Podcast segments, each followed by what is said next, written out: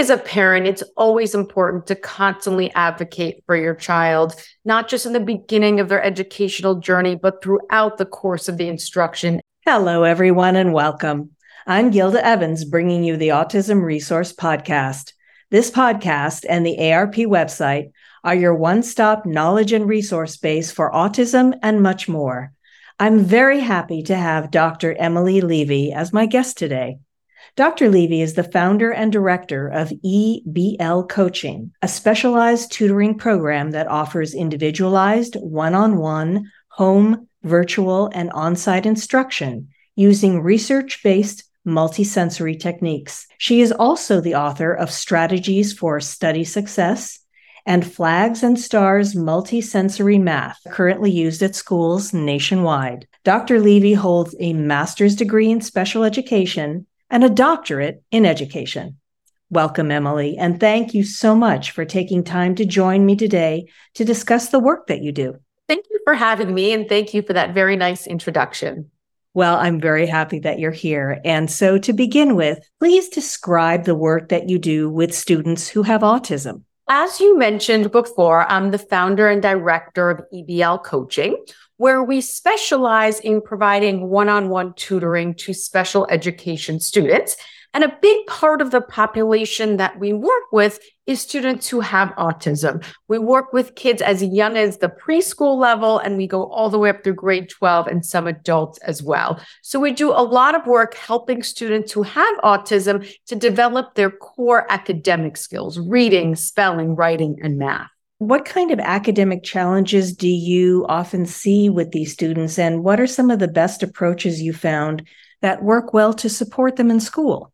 Pattern that we tend to see fairly often is that many students who have autism are often fairly good at the mechanical aspect of reading, meaning decoding words, spelling words, skills that are a little bit more black and white. But then when it comes to higher level comprehension, synthesizing the main idea, creating a summary, making an inference, drawing conclusions, abstract language, that's when we really run into a big challenge. So, a big part of what we do with many students who have autism is really working on those higher level language and higher level comprehension skills, along with writing and some other related skills. But that's really a pattern that we tend to see fairly often.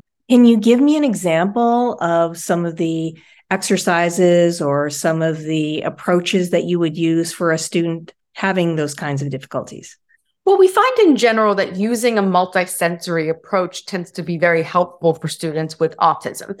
One example, though, of a strategy that is helpful for building those comprehension skills is our tricolored highlighting strategy. And this strategy really helps students to become more active readers and really helps them to build those higher level comprehension skills. And the way it works is that we teach students that when we read a passage, there's three elements that we should look for. The first one is the topic, which is what really what the, the passage is about. And that's typically one or two words. And we highlight that in blue. Then the main idea is what the author is saying about the topic. And we learn to highlight that in green. And then we talk about important details and learn to highlight those in yellow. We also go into what is a salient important detail versus just a regular detail that might not be that important. So again, we're helping them to become active readers. And then once they've done that, we work on, well, now that I've highlighted this information and I have an understanding of the text, how can I take it to the next level? How can I write a summary in my own words of what I just read? How can I draw some conclusions about the characters in the story or about the plot or the setting? So, really taking that information and then carrying it over to the next level. All right. So, then what are some things that parents can do to help support their autistic child improve their performance if they're struggling in school? Well, I think taking uh, strategies like what I've described and trying to apply them at home is really helpful. So, for example, if their child is reading a book or a newspaper article or a passage, we want to make sure that they're not just reading it for the sake of reading, but that they're reading it with the idea and the purpose of understanding the material. So, what they might want to do is stop them periodically and have a discussion about what they read. If it's a newspaper article, they might stop them after three or four lines and say, Tell me what you read about. What are your thoughts? What kind of conclusions can we draw from what you read? And then continue to go through the article that way. And then maybe have an, another discussion once they're done reading. Same thing is true with reading a novel. Stop them after each chapter and have a discussion. What did they read about? What were the characters like? what can we gain from this? What can we infer and kind of conclusions can we draw? So, really asking a lot of questions to help them become more of an active reader. So, you help students both virtually and in person. So, are your clients nationwide? Are, are they global? How far is your reach? We do help many students virtually now, and that's something that's been very exciting. It's grown a lot since COVID, but really even a bit before COVID. And yes, it allows us to expand beyond just our local New York, New Jersey area. And we are now helping students nationally as well as internationally. And it's been such a wonderful way to help so many different kinds of kids and many kids who live in geographic areas where they might not have access to the resource of an in person tutor. Tell me a little bit about your background and what led you to create these programs? I'm very curious. Well, I actually grew up in the field of special education. My mother started a school for special education students in South Florida, which is where I'm from and where I grew up. So I really spent so much of my childhood working at her school, being trained in different methods, shadowing teachers, learning from teachers. And in a way, I, I, say it's almost in my blood a little bit. However, after I went to college, I went to Brown, I decided that I wanted to carve my own path and did finance for two years, which was a great learning experience. I actually still use a lot of the knowledge that I learned from those few years in finance, but I quickly realized that that wasn't my passion. It wasn't my calling. And I was living in New York City at the time and decided during my second year of finance to start tutoring students myself to leverage those skills that I had gained from growing up in the field.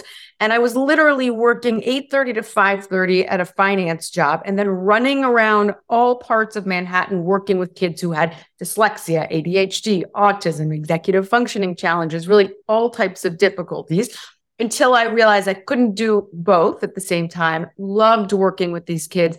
I saw a real vision for the need for more and more people to help these students because there were so many challenges that I sort of took the leap, left my job in finance, and then just organically started to bring on more and more tutors who specialize in different skill areas and different ages and eventually formed what is now EBL coaching. So it's been an, an, interesting journey. And of course, along the way, I did end up getting my master's degree in special education, as you mentioned, along with my doctorate in education. Now, you said different topics, different skills. Can you give me an example of the different topics and skills that you address, that you teach these students?